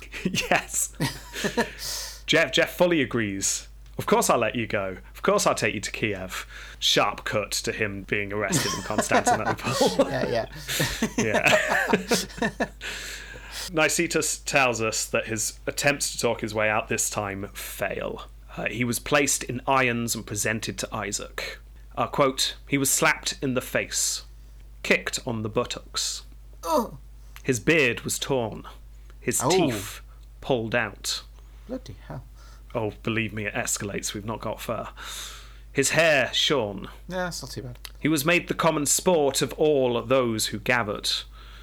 He was even battered by women who struck him in the mouth with their fists, especially by all those whose husbands were put to death or blinded by Andronicus.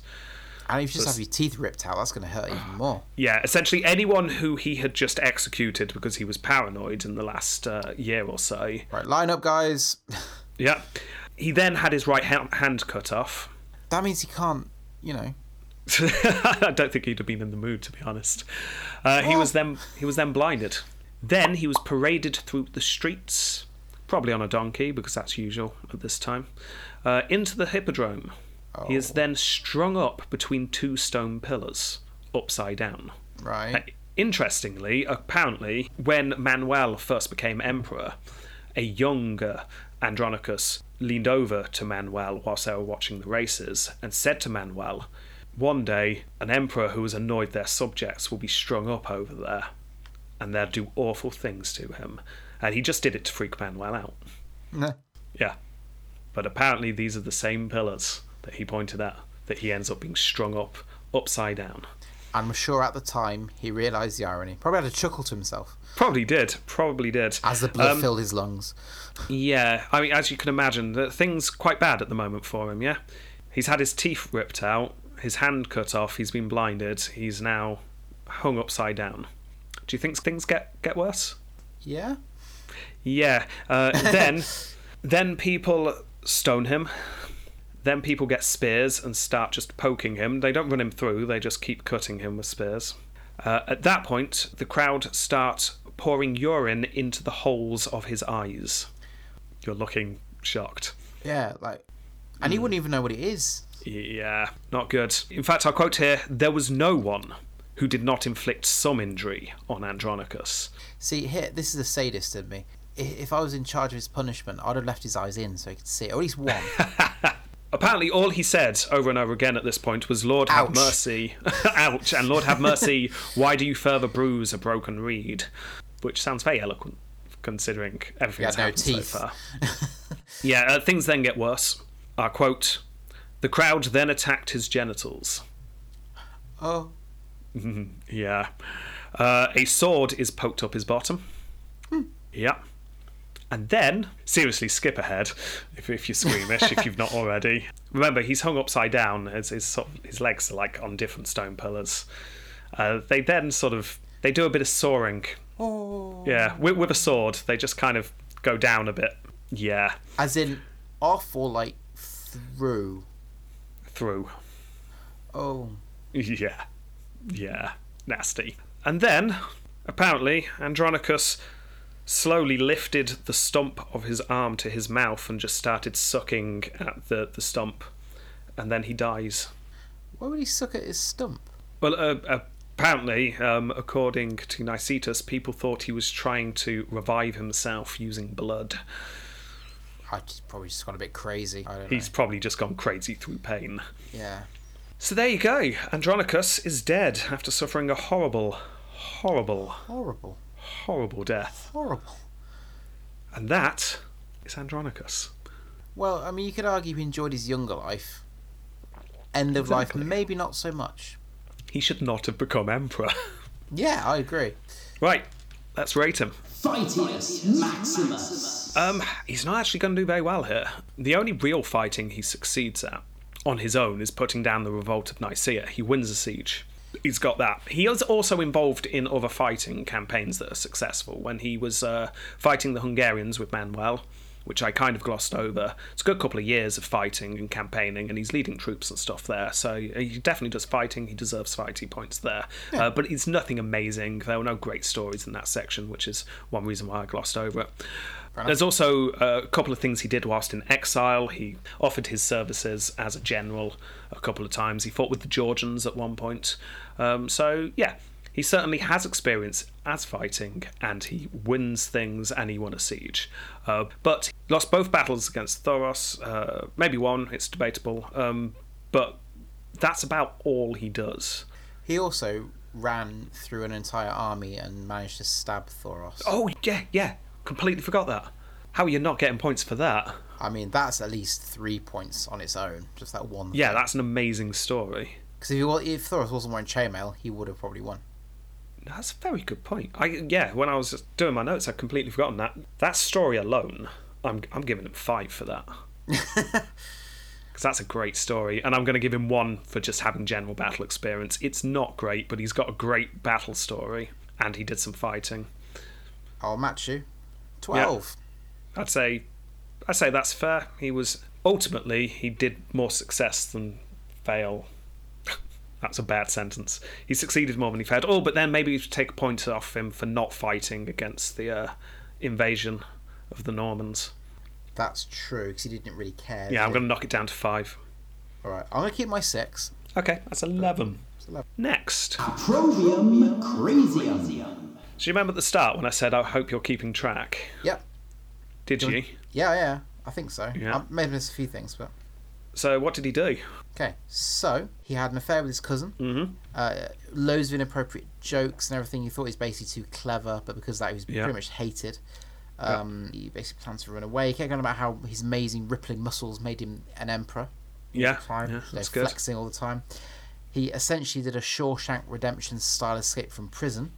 Yeah, that's just amazing. He then escaped, got re-caught in the same cell as his wife, who he then impregnated, apparently. Which is just bizarre, but yeah. Somehow then his wife disappears. Maybe, I don't know, she fell out the window, but then he managed to convince a slave child to help him escape twice with rope and twine, and he managed to copy a key. That's damn good opprobrium. He then stayed for 3 days in Longgrass waiting for that. Yeah. He managed to get back to court somehow and, you know, make friends. He then... I mean, this is fighty, but it's a bit crazy. He ran through a battlefield to stab someone with a spear. That is crazy. You forgot the poo escape. Oh, I think I'm coming. Yeah, no, you're right. Yeah, he did that one as well. Yeah, the diarrhea escape as well. He just halfway through a battle, he's like, nah, screw this, and decides off to Antioch. Yeah, I'm off to go and have sex with Manuel's relatives. Yeah, Theodora in Jerusalem. He basically did a tour around Baghdad. He did a big show when he went eventually, you know, with kids and his wife. They got captured by Manuel, went back and apologised. His big change. You know, that was basically, like you said, it was a show. He talked his way out of it amazingly. And the crazy, he got quite harsh when he became emperor with people. But basically, the treason trials essentially are back. Yeah. In a way. Yeah. And he then tied Angelos' mother to a battering ram. Yeah. He has, more than any other emperor we've ever covered, I would argue, a mixture of the two types of opprobrium crazium we usually have. We usually either have ridiculous, silly, fun opprobrium crazium, or, oh, good God, that's horrific opprobrium crazium. And he's got both of them. Yeah, that's coming out rare, the eyeballs. That is a rare...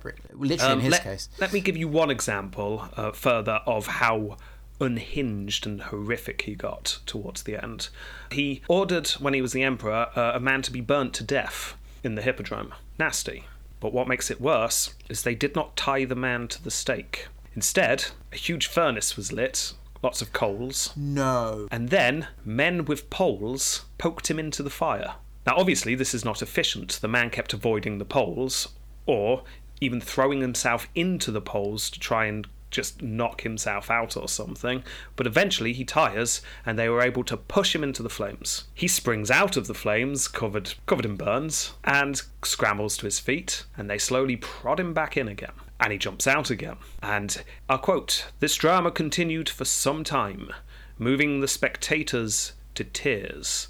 Finally exhausted, he fell back, and the raging flames engulfed his flesh." Apparently this was a display so horrific that the crowd in the hippodrome the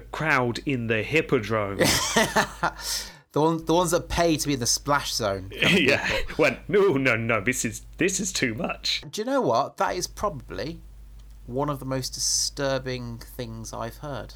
Yeah, it's really nasty, isn't it? Yeah. Yeah, he goes off the deep end at the end. He goes completely paranoid and does horrible things, but then it's like Tale of Two Halves. We've got the latter, him being the emperor, awful, horrible. And then you've got all the fun stuff before he was emperor, where you're rooting for affairs. And it's all great and fun. Yeah. Luckily for him, this is not the American series, where he would end up losing lots of points for being awful. Luckily for him, the way this round works is he is going to get a lot of points. Oh, he is going to score well. I'm just going to say I can't see how we can't give him 4 marks in this round. No, I've already typed in 10 for me. So. Good. I mean, I've not been quite so impressed with opprobrium crazium since possibly Justinian II. Yeah. It's that. It's almost that style of story. It is just really an amazing story of a person's life, which ends in utter horror, which is the same as Justinian II. It's like a journey. It's a journey. Oh, sorry, there was one more thing that might sway you. No one ever saw him burp. All right. Nicetas tells us that. I'd finished up my notes. I was literally shutting down the book that I was reading. It was online, so I was shutting down the document. And, I just happened to see the line, no one ever saw him burp. I mean, there are people in my life I've never seen burp. Yeah. Apparently, good diet. He ate mostly roast meats, and apparently that meant he didn't burp very often. But I bet, though, with all that protein, I bet he farted like a good one. Oh, maybe he did. Does that change your opprobrium crazium score? No. I could I could probably add one on. But... Okay, on to the next round then. Off we go. Successus Ultimus. How successful was he? It depends. Personally, I mean, hugely. Very, I mean, yeah. He successfully escaped prison. Successfully became emperor. Yeah, but this is how successful was he for the empire. Oh, not at all. Really not good. I mean, things were bad when he took over, but the Normans are outside the gates now and they're about to just take over the city, so that's not good. Do you think they're like camped outside while the hippodrome thing's going? They're not quite there yet, but I mean, it's not looking good. One thing I can say is he repaired one of the main aqueducts, so the city now had fresh water. I'd say that's positive. Can't sneeze at that. And also, if there's one thing he did do, is he cracked down on corruption, which was quite rife at this time in the court. Now, you could argue that was incidental. It's very hard to be corrupt when everyone's dead. When everyone's dead. Yeah. So who knows? But apparently he did crack down on corruption and he built an aqueduct. Mm. So I'm going to give him a point each for those. So he's not getting nothing, but it's not good. I've given him 3 because I think the aqueduct thing's bigger than we think, because that's everyone in the city can. Yeah, no, the aqueduct thing is good. So that's a very good point. That is important, I think. So you stick him with 2. That's fine. Oh, sorry, I need to jump back into the Appromium Crazium room. I missed something out. I just remembered something I read and I didn't write it in my notes. Well, let's go back then. Got to go back to the start. Remember, it's all on my system. Fightius Maximus. Okay. And now into the next room. Approbium Crazium. Right, here we are. Approbium Crazium. There we go. I mean, it's not going to change his score. He's already on 4 marks. But just before he was captured at the end, when he thought Isaac Angelos was going to take over, he feared that Angelos was going to empty the prisons and they were going to revolt against him. So he issued the order that every single person imprisoned in the entire city be executed immediately. Ooh. Yeah, that would have been a massacre had that have gone through. Because there are probably some very small, petty things as well. Oh, yeah, definitely. Yeah. Oh, okay. So, yeah escaped like that some people, you know, cart parking violation. Exactly. You need to spend a night in prison. And it's like, sorry, you've got to slit your throat now. So, still 10, but it's just one of those things that I remembered. Anyway, back to Successus Ultimus. Successus Ultimus. Do you know what I love about the Crazium room? What? It's got that annoying sign-ons like, you don't have to be crazy to work here, but it helps. It's quite nice. Yeah, I just like the sad clown. Yeah, I feel slightly sorry for him though, because he just never looks happy. No, he doesn't. I'm not convinced he's still alive. He hasn't moved for a few months. He's not. I mean, I've not been feeding him. Are we supposed to? I don't know. He survived a very long time without us feeding him, but no. Anyway, never mind. Anyway, we're in the Successus Ultimus room with the alive gerbils. So yeah. Anyway, what we're giving him? I said 2. You said 3. So that's 5. 5. Yeah. 5. Okay. Next. Imagio. Got a quote here. He was well proportioned and of wondrous comeliness. Erect. Yeah, he was. In posture. Oh. And of heroic stature. And although he was well into old age, his face was youthful in form. Ooh, beard. Yes. Yeah. I mean, automatically, that's 5 points. 2-pronged beard. We've not seen a beard like this before. That's got 2 points on it. Well, similar to Severus. Oh, yes, of course. What am I talking about? Of course, we've seen a 2-pronged beard before. We've seen not for a very long time. We've seen his bust. Yes, yeah, we have. He looks quite happy in that. That moustache almost looks twirly as well, doesn't it? Oh, yeah, a little bit, yeah. It's a beard, but the moustache definitely goes over the beard. It's not an all-in-one thing. There was a twirly, almost twirly moustache on top of a 2-pronged beard. It is everything you'd want from the kind of beard that Andronicus should have. That's pretty glorious. Got a few wrinkles in this, because like it says, he's getting on in age. But, you get the feeling this doesn't give the best impression, because apparently he was a sight to behold and he was full of charm. And this really doesn't show it that much, although it's not bad. I'll tell you what, though, I think his eyes are quite... I see them as being quite expressive. And the lines kind, on his... you could say. Yeah, and I think that's shown. I'm sure as that man was being poked into the flames and looking up at these kind eyes, he thought, what kind eyes? Yeah, I think so. Kind eyes. Ow, it burns. Yeah. It's not bad. I'm liking the detail. Yeah. I like his hat. It looks like a maths hat because it's got lots of shapes on it. Yeah. And his beads. 8. Ooh. I will give him 8 4. Not bad. Temple completed. How long does he last? Do you know what? I generally have no idea. I couldn't even hazard a guess. I mean, I will hazard a guess if you want. I don't think it was like... I get the feeling it wasn't over 10 years. I think it was a lot shorter than... Well, I think it was shorter than that. So okay. I'm going to go for 7-ish. 5 to 7 years. I don't know. 1183 to 1185. 2 years. Oh really? Wow. Yeah. Only 2 years. Short, sharp reign of terror, just like Caligula. So that is 0.25 for Tempo Completo, which gives him a total score of... So 40.25. 40.25. Not bad score for someone who scored so low in Successus Ultimus. But there you go. Be a crazy bleep, and then you're going to rake in some of the marks. And we love the crazy. Well, we do, and that leads us to a question that I don't think will be hard to answer. Do they have a certain je Caesar? Absolutely. Oh, definitely. I mean, you can't have multiple prison break stories and not get je Caesar. Yeah. You can't deliberately make it your life goal to annoy the emperor by sleeping with everyone in his family. Yeah. And not get Jenny Caesar. Exactly. And and the thing is, like, in the chariot race at the end, where I'll pit all the winners against each other, he'll be in the stands, like, flirting with the wives. Oh, yeah, he will. You won't even need to take part. It's like, I've got this. Yeah, you're right. Justinian will be thinking, I've won the race. And he'll look round to go, ha, you're a loser, Andronicus. Where's Andronicus? Oh, dear.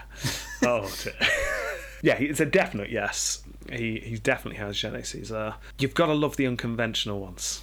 Oh, yeah, definitely. The Komnenai dynasty are a dynasty to be reckoned with. You have 3 incredibly strong emperors in a row, all getting je Caesar for being strong emperors. Then you've got Alexios II, that's a blip, a child who died. And then you've got the final Komnenai, who is also scoring very highly and getting je Caesar for just being crazy. Yeah. Good stuff. Yeah. Well done, Komnenais. Now we have the Dynasty of the Angels, Jamie. So we'll have to find out how they go. But that's for next time. Yeah. Yes. And until next time, thank you very much for listening. If you were on our live stream, thank you very much for coming to our live stream. We had a lot of fun doing that. Yeah, we did. Yeah, we've already said thank yous in the American podcast, but in case you're not listening to that one at the moment, thank you if you turned up, and thank you to all the people who joined us, other podcasts who joined us, such as Grim Reading and Pontifex and Saga Thing and Rex Factor and Presidency's podcast. And it was a good time. Had by all. It was slightly intimidating. There was so many people. It was scary. I was not expecting that many people to turn up. I was supposed to like 8. Yeah, it was good. And half of those were just like pity. Yeah. The other half were our relatives. Yeah. But no, it's a lot more. It was good. Yeah, it was good. So thank you very much for that. And also thank you for following us on Facebook and Twitter and Instagram if you're bothering, although we don't bother. And don't forget you can download us on Podbean, iTunes, Stitcher and Amazon as well. And we will look at how to get all this on Spotify, because I think it's probably quite easy to do that. No, I think this one is on Spotify, isn't it? It's the American one that's not. Brilliant, okay. Well, you told me once it was, and I believed you, so... Yeah, it may have been during the live thing, and I was getting mixed up, but... No, this was years ago. Oh, okay. Yeah, I think you just have to literally press a button. I don't know. On Podbean. Again, if this is maybe something we should work out. Yeah, if I can log on to the American one, I can do that. Yeah. Really quickly. Oh, we'll do that then. Anyway, You don't need to listen to us planning what we're doing with the podcast. No. So we'll sign off. Until next time. Take a look at my abs. Oh. Goodbye. Goodbye.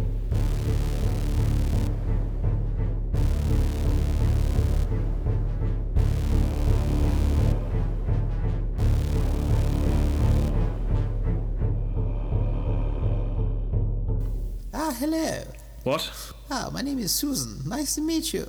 Yes, whatever, Susan. I'm here for Theodora. She's... Well, the Emperor's niece. Yeah, well, she's over there, but I'd just like to say I very much admire you. Susan, I don't like to be mean, but my time is precious. And you, quite frankly, are not worth my time. Oh, well, I'm sorry. Let me just grab your... Oh, is that a muscle? Yes, Susan, of course it's a muscle, and I'm not surprised you noticed it. Here's another. Oh, too big. Yes, had quite enough, Susan? Oh, no. Now, no. Susan. Yes? I don't don't like to be mean, and you know me. You probably heard the rumors. They're all true, by the way. I'm a sweet-talking man, but quite frankly, only when it suits me, and I do not understand what you have to offer. Now, please, kindly, get Theodora for me. Oh, I have heard you're a sweet-talking man. I would love to take some of that silver tongue. Susan? Yes? Remove your hand, Susan. I don't want to. Susan, remove the hand. Okay. Susan?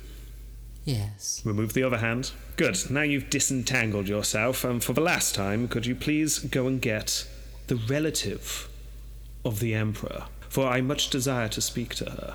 Oh, but she's all the way over there. I'd love so much to nibble your earlobe. Susan, I'm not entirely sure what you expect me to be getting from this, but it's not working.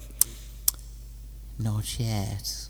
Oh. Right. Seriously, for the last time, Theodora. Well, why would you want to speak to her anyway? What does she have that I don't? To put it bluntly, she's related to the Emperor. Oh, really? Yes, so quite frankly, get out of my way. You see this necklace I'm wearing? What? Yes, the one with the K on it. Do you know what that stands for? Carol? No, my name's Susan. No. Whatever. No, it stands for my surname. Well, what's your surname? Komnenos. You don't mean? Oh, yes. You are? I am Manuel's second auntie, twice removed. Susan, I want your babies.